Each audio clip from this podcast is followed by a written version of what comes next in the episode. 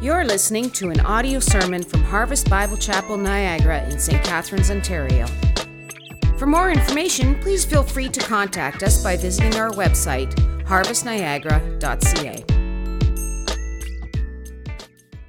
Romans chapter 8 is where we continue uh, this morning. As you turn there, Romans chapter 8, we're going to start at verse uh, 18 uh, today, but just want to uh, give you a few thoughts for the summer because summer's here. I know you know summer's here. It's finally warm out and it's beautiful out, and and uh, lots going on. Uh, lots going on within our church as well. One of the things that we are thinking about for the summer is our summer attendance. Honestly, we just kind of go down a little bit, um, just because people are here and there and everywhere with vacations and all those things, which are good and right. And uh, but we just want to remind you and encourage you that if you are are here this summer and you're not serving anywhere, we could use your help.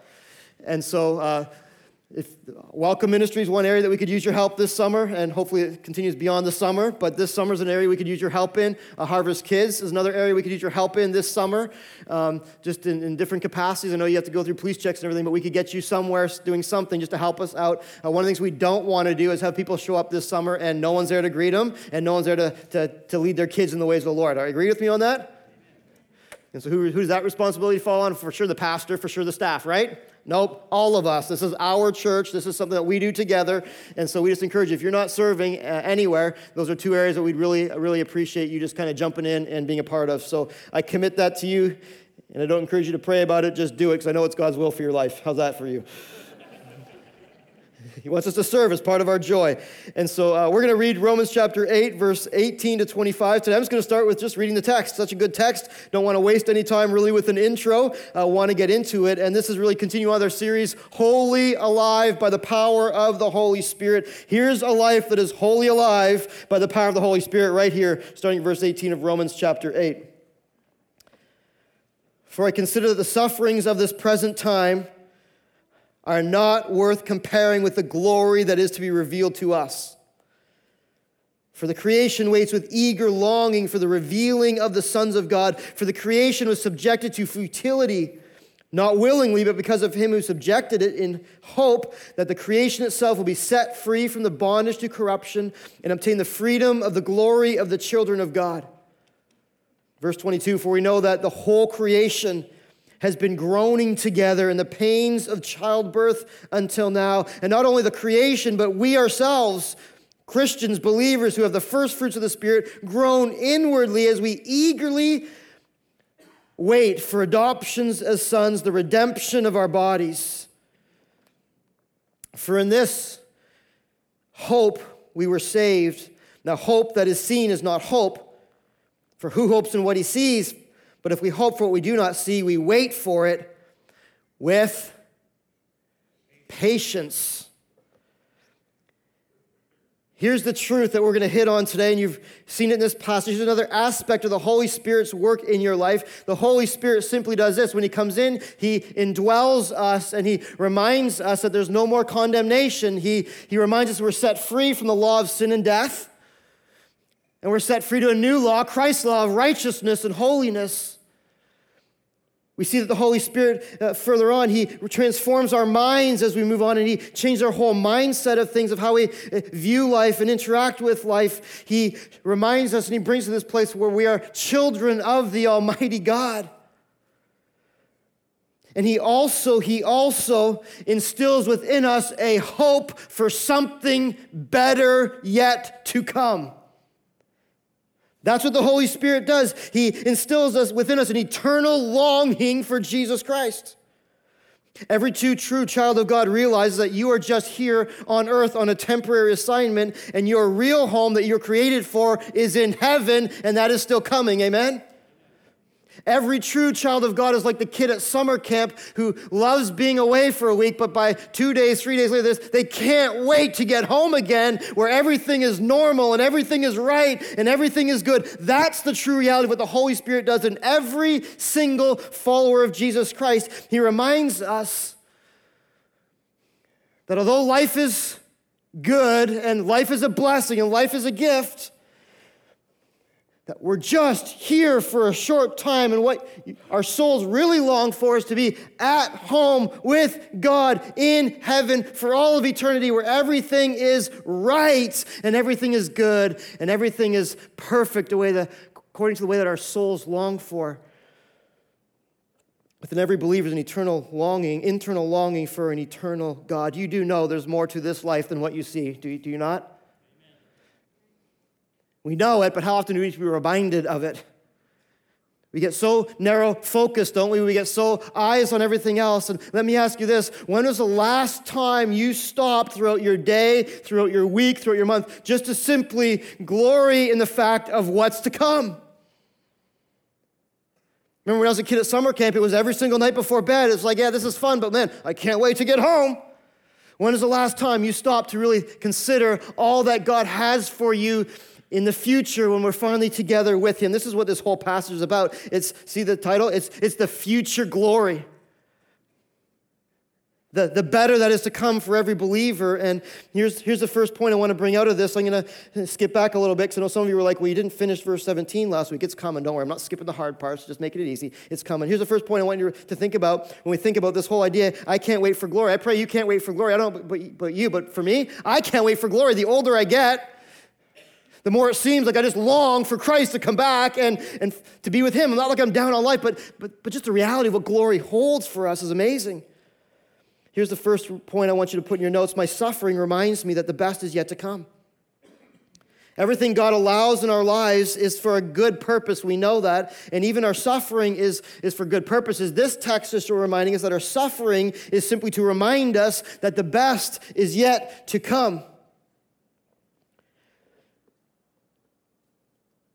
Verse 18 says this. Well, verse 17, go back a little bit. It says this well, We're children of God. And if we're children of God, then we're heirs with Christ. And, and we ended there. We're heirs with Christ. Wow, think of all that's going to be ours in glory. It's, it's awesome. But look at this. Some of you said to me after you skipped the last part, I'm like, don't worry, I'm coming back. Provided that we suffer with him, in order that we may, may be also may be glorified with him. Verse 18, for consider the present suffering, the sufferings of this present time are not worth comparing with the glory that is to be revealed to us. Suffering. What do you make of suffering? Why do we have suffering? How come it's so hard sometimes in life? Suffering is simply this, brothers and sisters. Suffering reminds us that there is something better that is yet to come. We hate this word suffering, don't we? We don't even use it anymore. I'm not suffering, I'm just going through a bit of a hard time right now. Or I'm not suffering, just not really going the way I thought it should. We avoid it like the plague suffering, even in Christian circles. Well, God wouldn't want me to suffer, would He? Uh, that's not a God who loves me. He wouldn't want me to suffer. And yet, God has ordained suffering in our lives as a way of helping us stay fixated on Jesus Christ and living for his glory. Suffering reminds us that the best is yet to come. Suffering is part of my present reality. You can write this down. We see in the last, past, last part of verse 17 here, provided we suffer with him. What's this mean? We're adopted Holy Spirit bears witness to that. We're now heirs to a coming kingdom and fellow heirs with Christ also, but it provided, if, is in other words, if we also suffer with him. Suffering is a part of our present reality. Truth is, being a child of God is signing up to be in a family that will suffer. It's a prestigious family. We talked about that last week, and like, who wouldn't want to be on, on the winning team? Who wouldn't want to be on Jesus' side? Like, we all would. Like, we remember, like, yeah, praise the Lord, amen. We're on Jesus' side. Well, guess what? To join the winning team means that the rest of the world is Jesus' side is against every other side in the world, right? It's like one against everything else. And to be on that side, the winning team sounds great, but here's the reality.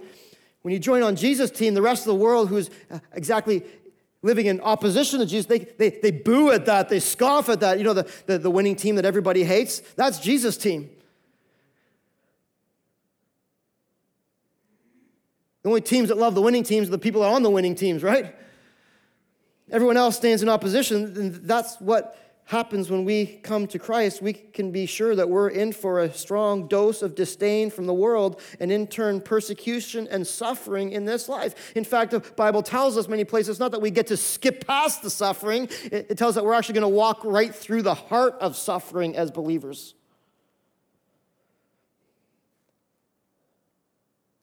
Take the last name Christian. Everybody else is going to be like, ugh It's a prerequisite for being called a child of God. We must be willing to suffer like God. John, with Jesus, John 17, verse 14, Jesus prayed for his own people. You know what he prayed? He's like, hey, God, please be with them, protect them, because the world's going to hate them just like it hated me, Jesus says. Matthew 10, 20, Jesus to his disciples, hey, the fa- family's going to turn on you. You're going to be hated by, doesn't say a few there, it says you're going to be hated by all because of me. Think of how much Jesus suffered in this life. And how did Jesus make it through the suffering in this life? He was looking forward to something greater that was to come.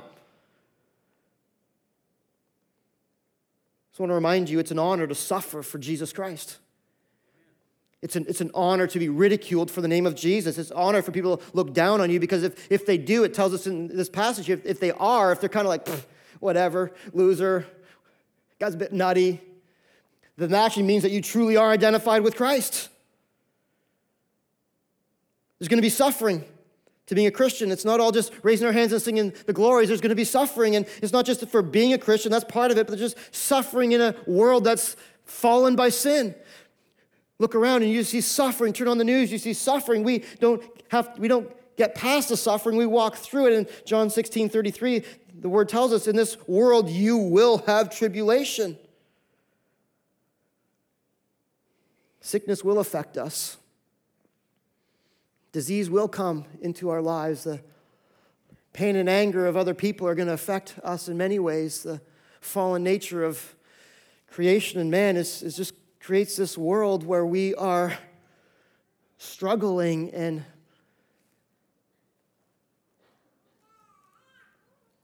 life's not really like a walk down the Welland Canal. Life's more like participating in the Tough Mudder endurance race.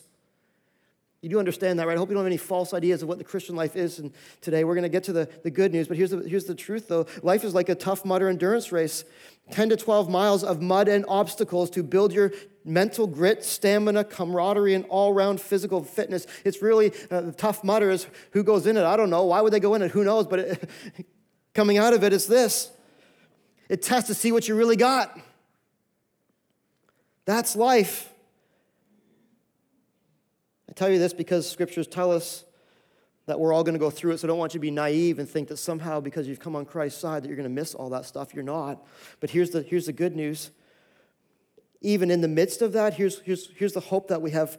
Verse 18, for I consider the sufferings of this present time. So the I consider, Paul saying, like, I have thought about this, I've come to a conclusion about this, that the sufferings of this present time, some of us are suffering right now, we're, we're going through the hardest time of our lives, be encouraged with this, are not worth comparing with the glory that is to be revealed in us.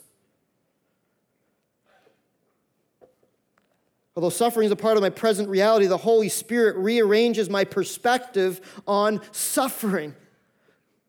See how the Holy Spirit's changing Paul's view of suffering? See how the Holy Spirit changes our view on suffering? He gives us a proper perspective of what it really is. What is suffering really? It's intended in our lives for God's good, partially, a lot of things in here. I'm just going to stick to the text though, partially to remind us that there is something better to come in this life so we don't get all wrapped up in the things of this world and start putting all of our stock and all of our hope in the things that we can see right here and now. Suffering helps us keep the eternal mindset that fuels our lives and our passion for Jesus Christ.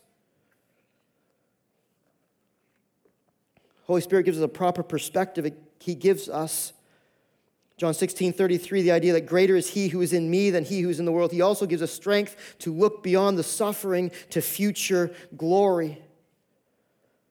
And every hard time you face, the Holy Spirit's going to be poking on your shoulder and prodding you and reminding you that, hey, you can get through this. How can you get through this? Not in your own strength. How can you get through this? Knowing that there's something greater to come. This is a significant role the Holy Spirit plays in our lives, isn't it? How often have we, through the time of suffering, been like, ah, God must not be there. I may as well throw in the towel. May as well quit all this stuff. And the Holy Spirit reminds us, oh, hey, you can do this because there's something greater. Keep your eyes on the bigger picture, keep your eyes on Jesus.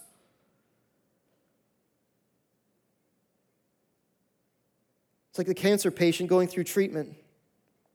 How do they endure? They endure with the hope of the possibility of healing. They're looking forward to a better day. It's like the student enduring the pain of university and like it's so hard and it's so challenging. It's like, why do you do this? Because you hope that one day you'll have a better life and a degree in a better life. So we endure the suffering with the hope of heaven, the perfect life in heaven. We endure suffering looking forward to the glory. See that? The glory that is to be revealed to us. What's the glory to be revealed to us? Is Jesus Christ.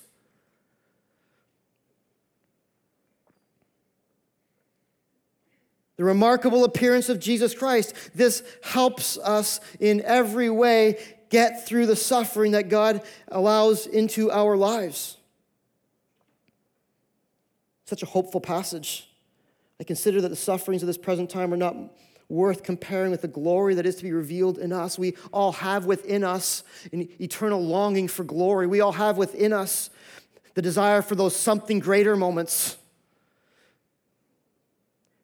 And the struggle is we put them all, we think it's all going to be accomplished here on earth. And so we put our stock in, like, man, if I could just hit this vacation spot, if I could just win that championship, if I could just get that degree, if I could just, if I could just, and yet the eternal longing that each of us have in our hearts is not for anything that is found in this world. It's for heaven, it's for glory, it's for Jesus. That's going to be our ultimate, that's going to be our ultimate. This is what life is about moment. Think of this. They're not worth comparing to the glory that is to be revealed in us. What's the glory that's to be revealed in us? It's Jesus Christ, it's heaven. Corinthians, no eye has seen, no ear has heard, no heart comprehended the fullness of what God has planned for us. If your hope is all wrapped up in the things of this earth and health and in wealth and in all the things here, this is you'll be discouraged and you'll be distraught fast. But if your hope is wrapped up in heaven, it takes life takes on a whole new meaning.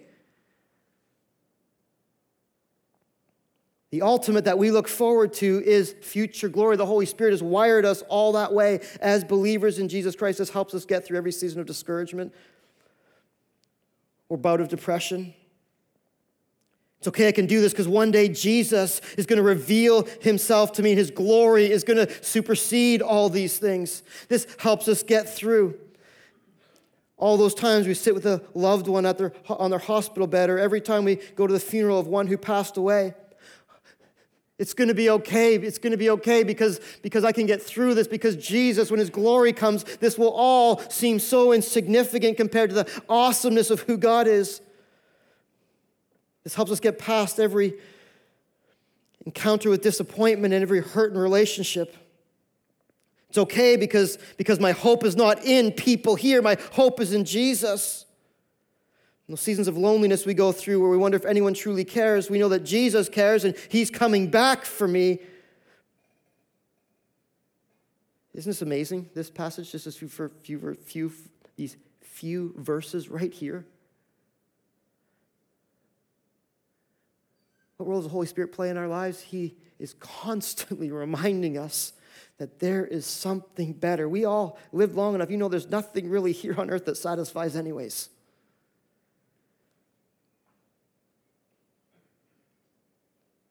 And we can endure, whether it's for the name of Jesus, just the suffering that we encounter, we can endure knowing that one day we will behold our Savior.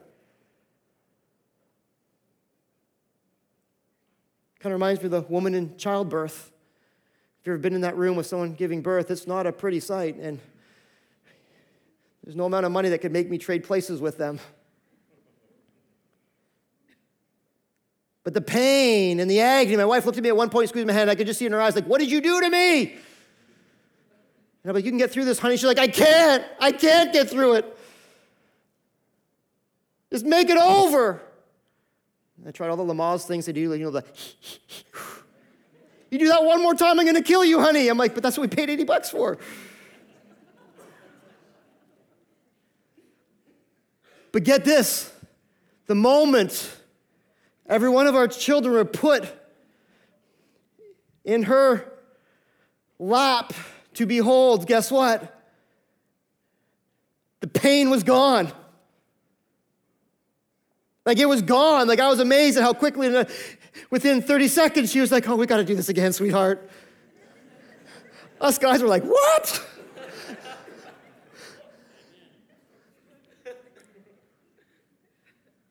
Here's our hope as believers. The, when we finally behold Jesus, the pain and the struggle, the suffering is, is it's going to seem meaningless. It's going to seem obsolete because of the glory and the wonder of looking face to face at our, in our Savior's eyes.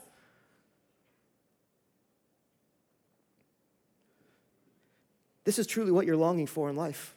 I don't know what you're shooting for. I don't know what you're, you're aiming for in life, but this is truly what every heart desires is simply to see Jesus. This is not a morbid, morbid or a fatalistic or like, you know, don't worry about this life. There is joy in this life. It's a gift that God has given us, but, but it's, it's a reminder that, hey, the train hasn't arrived yet at its final destination and your final destination far outweighs anything that this world can, can give you. It's, it's not much, it's nothing compared to the glory that is to be revealed in us. Do you realize this? It's not just you and I that have this eternal longing, it's all of creation. This passage is pointing out all of creation has the same desire, all of creation is looking forward to the same thing. Look what it says. It's really, here's the second point. I join all of creation in longing for ultimate freedom. I join all of creation in longing for ultimate freedom. Verse 19 For the creation waits with eager longing for the revealing of the sons of God. Personifying creation here, for the creation was subjected to futility not willingly, but because of him who subjected it in hope that the creation itself will be set free from the bondage to corruption, obtain the freedom of the glory of the children of God. For we know the whole creation has been groaning together in the pains of childbirth. Where did illustration come from? Right here. Until now. And not only the creation, but we ourselves who have the first fruits of the Spirit, we groan inwardly as we eagerly await adoptions as sons, the redemption of our bodies. Coming of Jesus Christ is the focal point of all of history. And, and even today, as we look forward to Christ, all of creation can't wait till the coming of God Himself to restore everything to the way that He wants, the way that He created it, the way that it once was, the way that He desires it to be. And so, part of us as being a believer, as the Holy Spirit in us, is we long for Christ coming with creation. We long for it. We can't stop thinking about it. We can't stop talking about it. When we hear of Jesus coming back, it's not like a, oh, Jesus is going to come back. It's like the, your heart starts thumping a little quicker and you're like, wow, Jesus is coming back. That is going to be an event I cannot miss. When my life will be perfect in his presence, when I'll be set free from all the confines of this sin infested heart and body and world. The creation waits with, look what it says here, eager longing. Eager longing is used seven times in the New Testament. Eager longing is the reveal, for the revealing of the sons of God. Eager longing is always in relation to Christ coming back, because when Christ comes back, he's going to reveal who are truly the sons of God. And all created beings are subjected to, because of sin and the curse, bondage, futility, it says here in verse 20, bondage and corruption. And we just can't wait for the day when all that sin cursed stuff is gone. And all of creation, this, this eager longing gives us a picture of is, is like standing on their foot kind of like standing and waiting and looking. It's focused on one thing and one thing alone it's the coming back of Jesus Christ. Significant when Jesus came the first time, even as, just as significant when he comes back the second time. And, and think, about, think about creation. Creation is part of the curse. Creation, creation has been cursed by God just like we have. If you flip back to Genesis chapter 3, we see the results of the curse. When Adam and Eve sinned, we know what happened to our hearts. It, it, sin and separation, well, the earth was also cursed. Man was given rule over the earth. When he sinned, it affected the earth as well. And, and so the earth was then subjected to rotting and decay, thorns and thistles, dryness of ground. Think of this before, before sin, the animals weren't worried about surviving for their lives, and survival of the fittest and where they're going to find their food from. It was just this perfect utopia of everyone just got along. And, and there was no, none of the things that we see on the, the Discovery Channel that were like, wow, look what animal, like, wow, wow, they're, they're pretty, you know what I mean? There's none of that stuff. It was perfect. Stuff just grew. The trees fully flourished, they never decayed and fell down. The grass never withered. Flowers didn't need fertilizer. They just sprung up in an array of color that we've never seen before because even that has been influenced by the curse of sin. Creation knows it.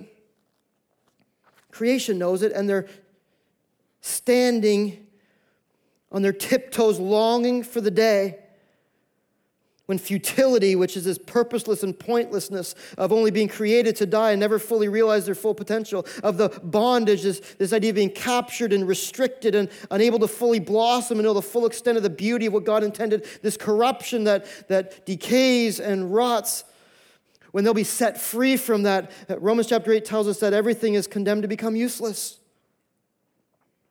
Creation is longing for the day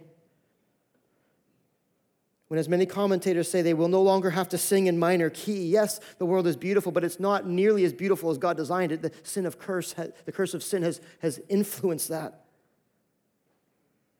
The whole world's longing for freedom, longing for the new to come. Isaiah 65, verse 17 says that when Jesus comes back, there's going to be a new heavens and a new earth, and the former things will not be remembered or come to mind.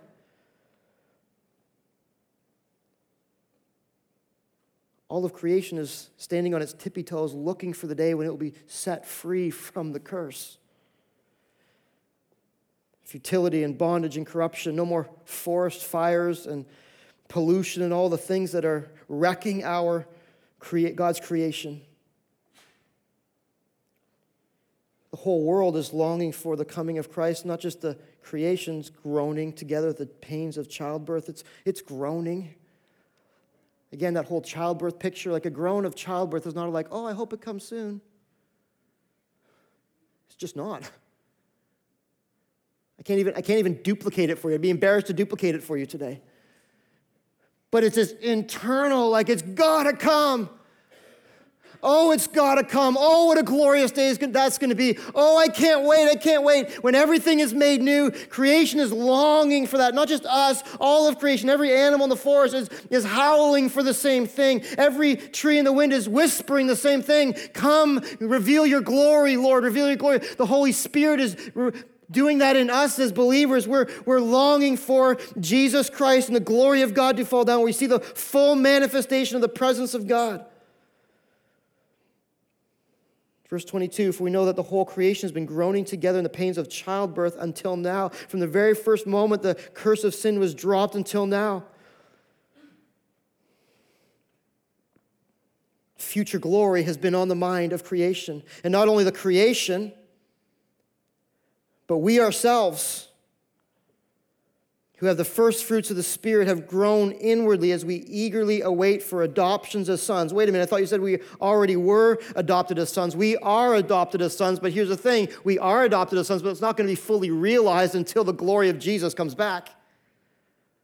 That's our ultimate hope. We groan inwardly as we wait for the adoption of sons for redemption of our bodies, where everything about us will be made brand new. Every Christian also has this internal longing for freedom, ultimate freedom in Jesus Christ. The first fruits of the Spirit means that we're spiritually sensitive to the corruption of sin in and around us, the glorious freedom from sin and the effects of it are what we're longing for. Don't you find yourself longing for this? Groaning for, like, God, if I could just be done with my dumb, sinful nature. I seem to mess it up more often than I make it right. What's wrong with me? I can't wait to be, I want to do it. I'm asking you to help me do it, but I still can't do it. It seems like, God, I can't wait till I'm done with the sin nature. I can't wait till I'm done with the futility of this life. The longer you work, the more you realize it's, it's all futile, like Ecclesiastes says. It comes and goes, everything under the sun. What is it? It's meaningless apart from Jesus, right? I can't wait till I'm rescued from this futility of like working hard, only to like barely pay my bills, to work hard again, to struggle through, to trying to be good in relationships, only to have them fall apart. I can't wait for the futility of life to make way for the fullness of life. I can't wait for the bondage of sin that seems to sneak up and wrap its clammy little fingers tightly around the neck of my soul often. I can't wait till it's gone. I can't wait till corruption, the corruption of my heart, is completely pure. Take a look at your heart. Isn't it true that although we know we're brand new creatures in Christ, it just seems that my heart more resembles maybe hell's angels sometimes than the angels of heaven, doesn't it?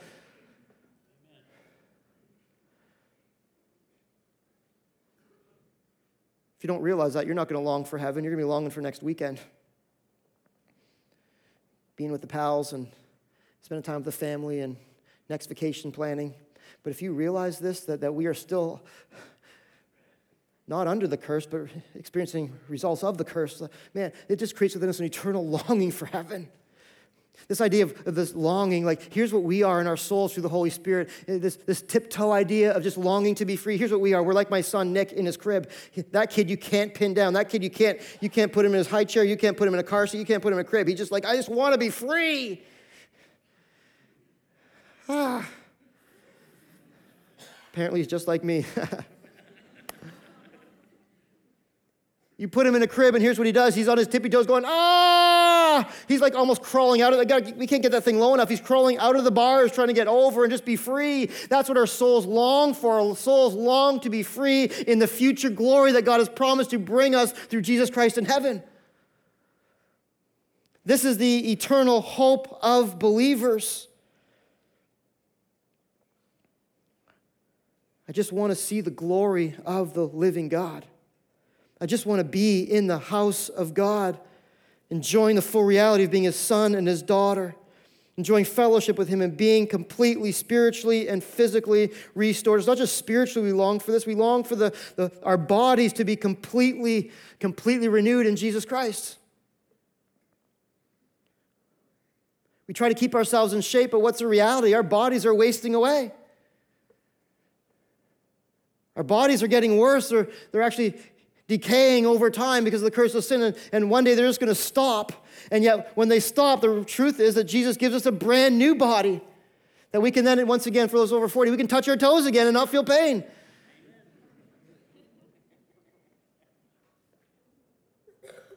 We'll be freed from these weak, old, limiting, falling apart bodies that constrain me and refrain me from being all that I want to be and doing all that I want to do.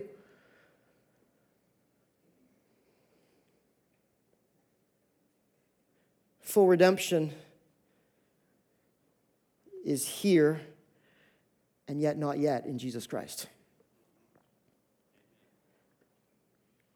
All of us, creation, every Christian, is ultimately sitting in the waiting room of the great physician, moaning and groaning, just come and release me from where I am today that I might know life and the fullness of life that you promised. Even unbelievers long for this, so they don't realize it. They're putting it all in different places, but they long for this same thing too. They long for release.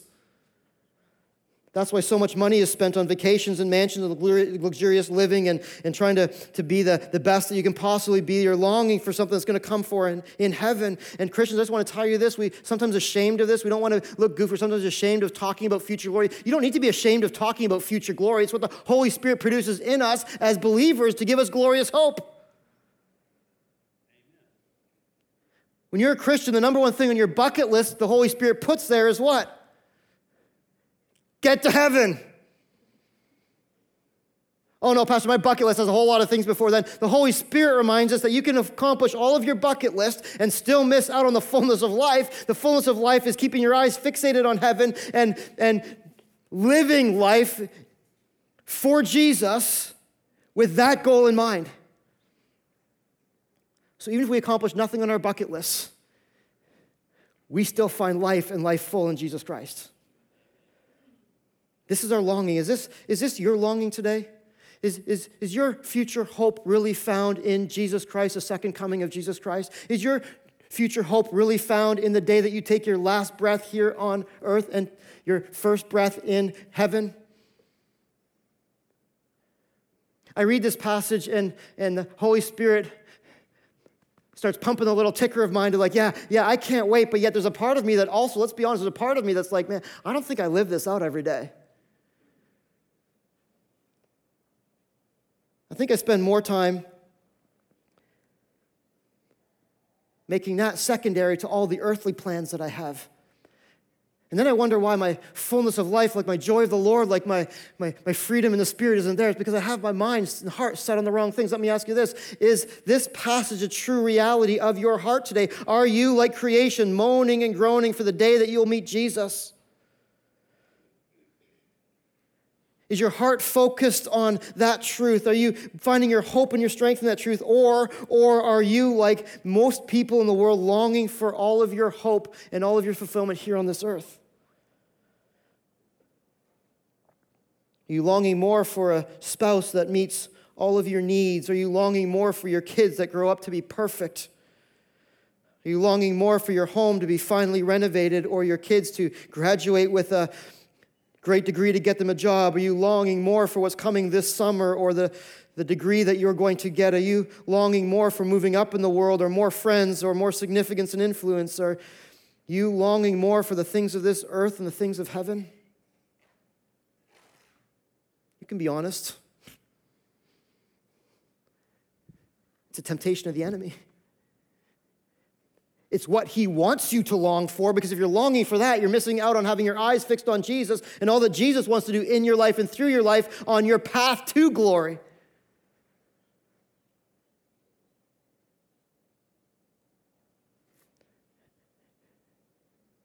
Here's what the Holy Spirit does He rearranges all of our priorities in our hearts, and He instills within us a longing for the best, which is yet to come. Here's four questions to ask yourself as you think about Am I truly longing? Am I truly longing for this future glory we're reading about here? Here's number one.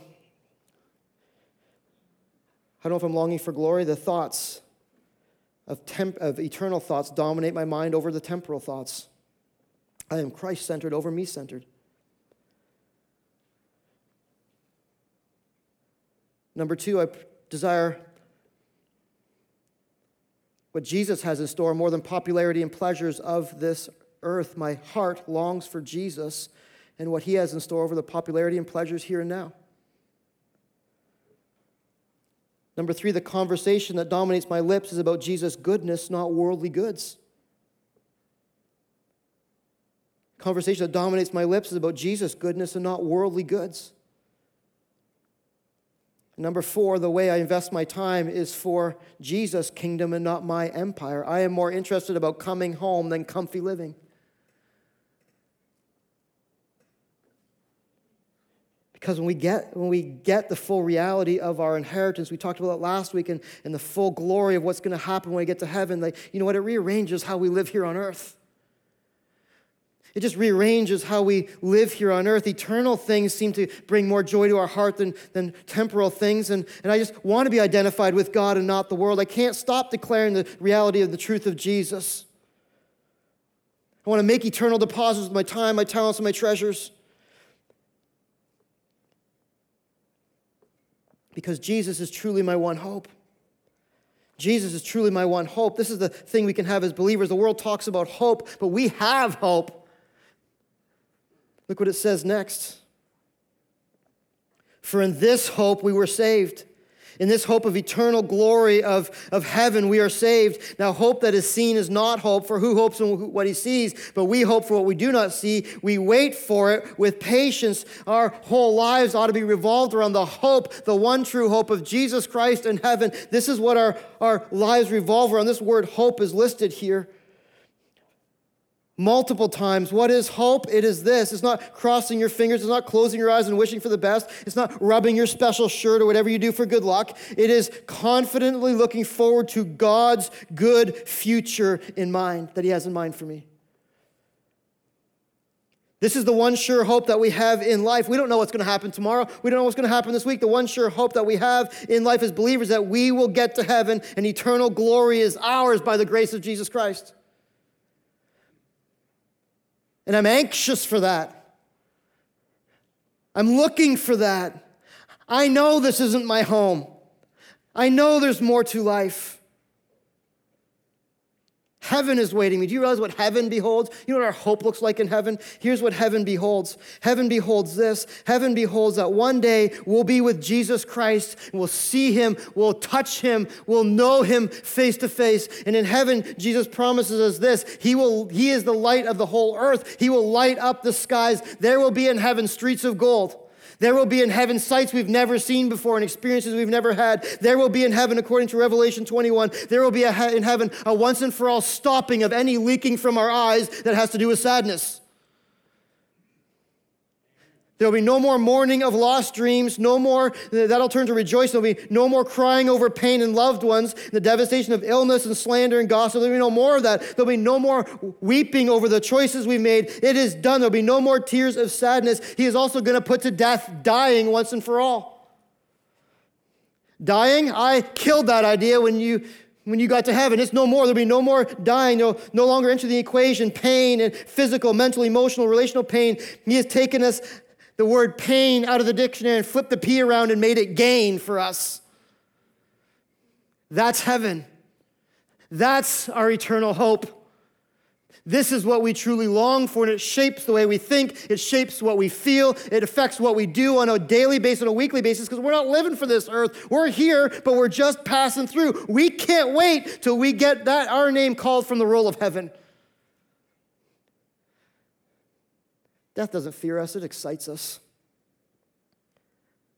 A month ago, I was trying to explain this to Maya as I was on my elliptical one morning. She does down there, does her bouncing around, and she asked this profound question about heaven. And so I'm like huffing and puffing trying to explain heaven to this little girl who's bouncing beside me, you know. And I'm trying to explain to her what heaven's going to be like. And trying to tell my little girl, like, Maya, it is going to be completely different, and trying to tell her the, the, the, new, the newness we'll have. We'll get to be with Jesus, trying to explain that to her, and the new body she's going to have, and, and how she's limited by her body. She won't be limited anymore, and, and, and all the hope. And start asking questions like, well, can you swim there? Like all the important questions, right?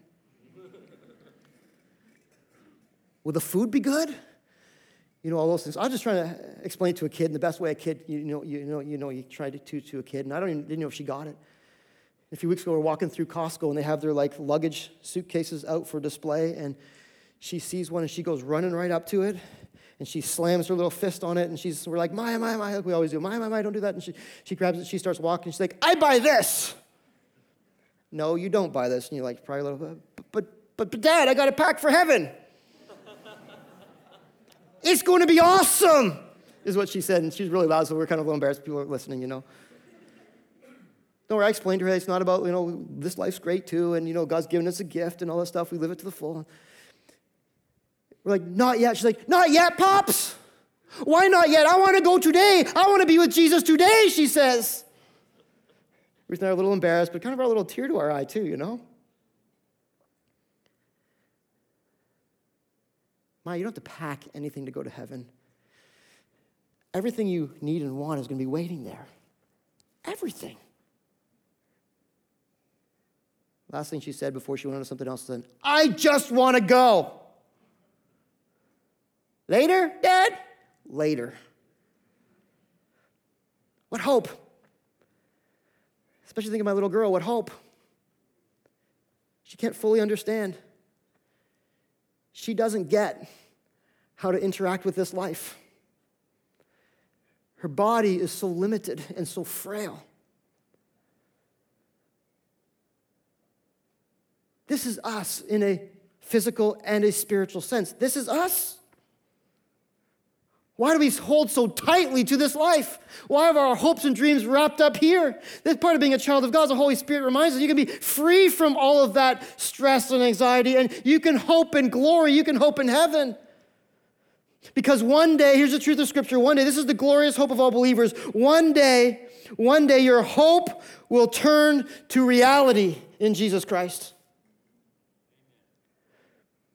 One day your hope will turn to reality. In the meantime, as we go through these hard struggles of life, as we walk through the pain and suffering of life, here's all, here's all the scriptures tell us. Here's what the Holy Spirit does. It tells us to, to lift our eyes off the temporal and look to the eternal. And every time we do that, you know what's going to happen? Remind ourselves, hey, the, there's future glory that's greater than this that's come. You know what happens? The Holy Spirit comes and, he, and he, with a little infusement of hope for the soul.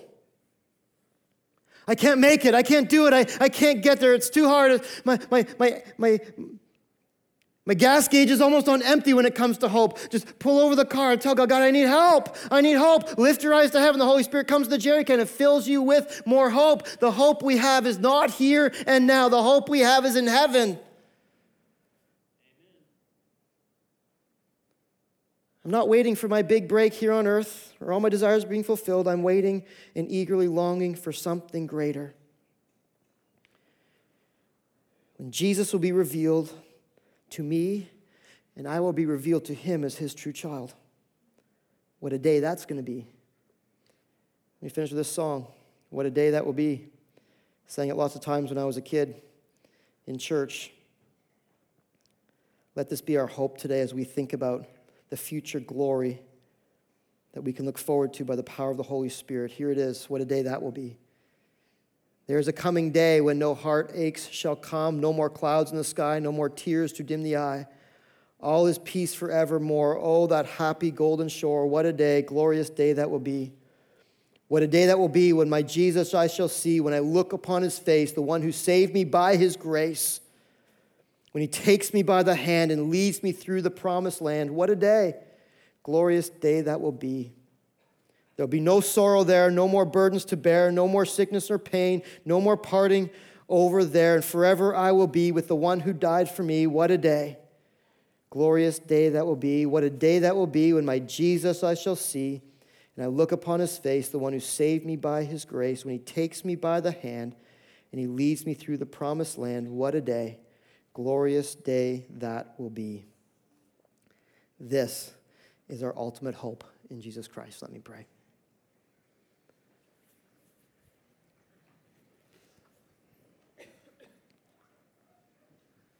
Father, I pray today that you would stir us all to, our, to know the full reality of what our total redemption looks like in Jesus Christ. Thank you, Father, that we can stand here today totally redeemed, knowing we have a new life, knowing we have the Holy Spirit to lead us and empower us in this life. But thank you also for the not yet part of our salvation that is to come. Thank you, Jesus, that you have something far greater for us than this world has to offer.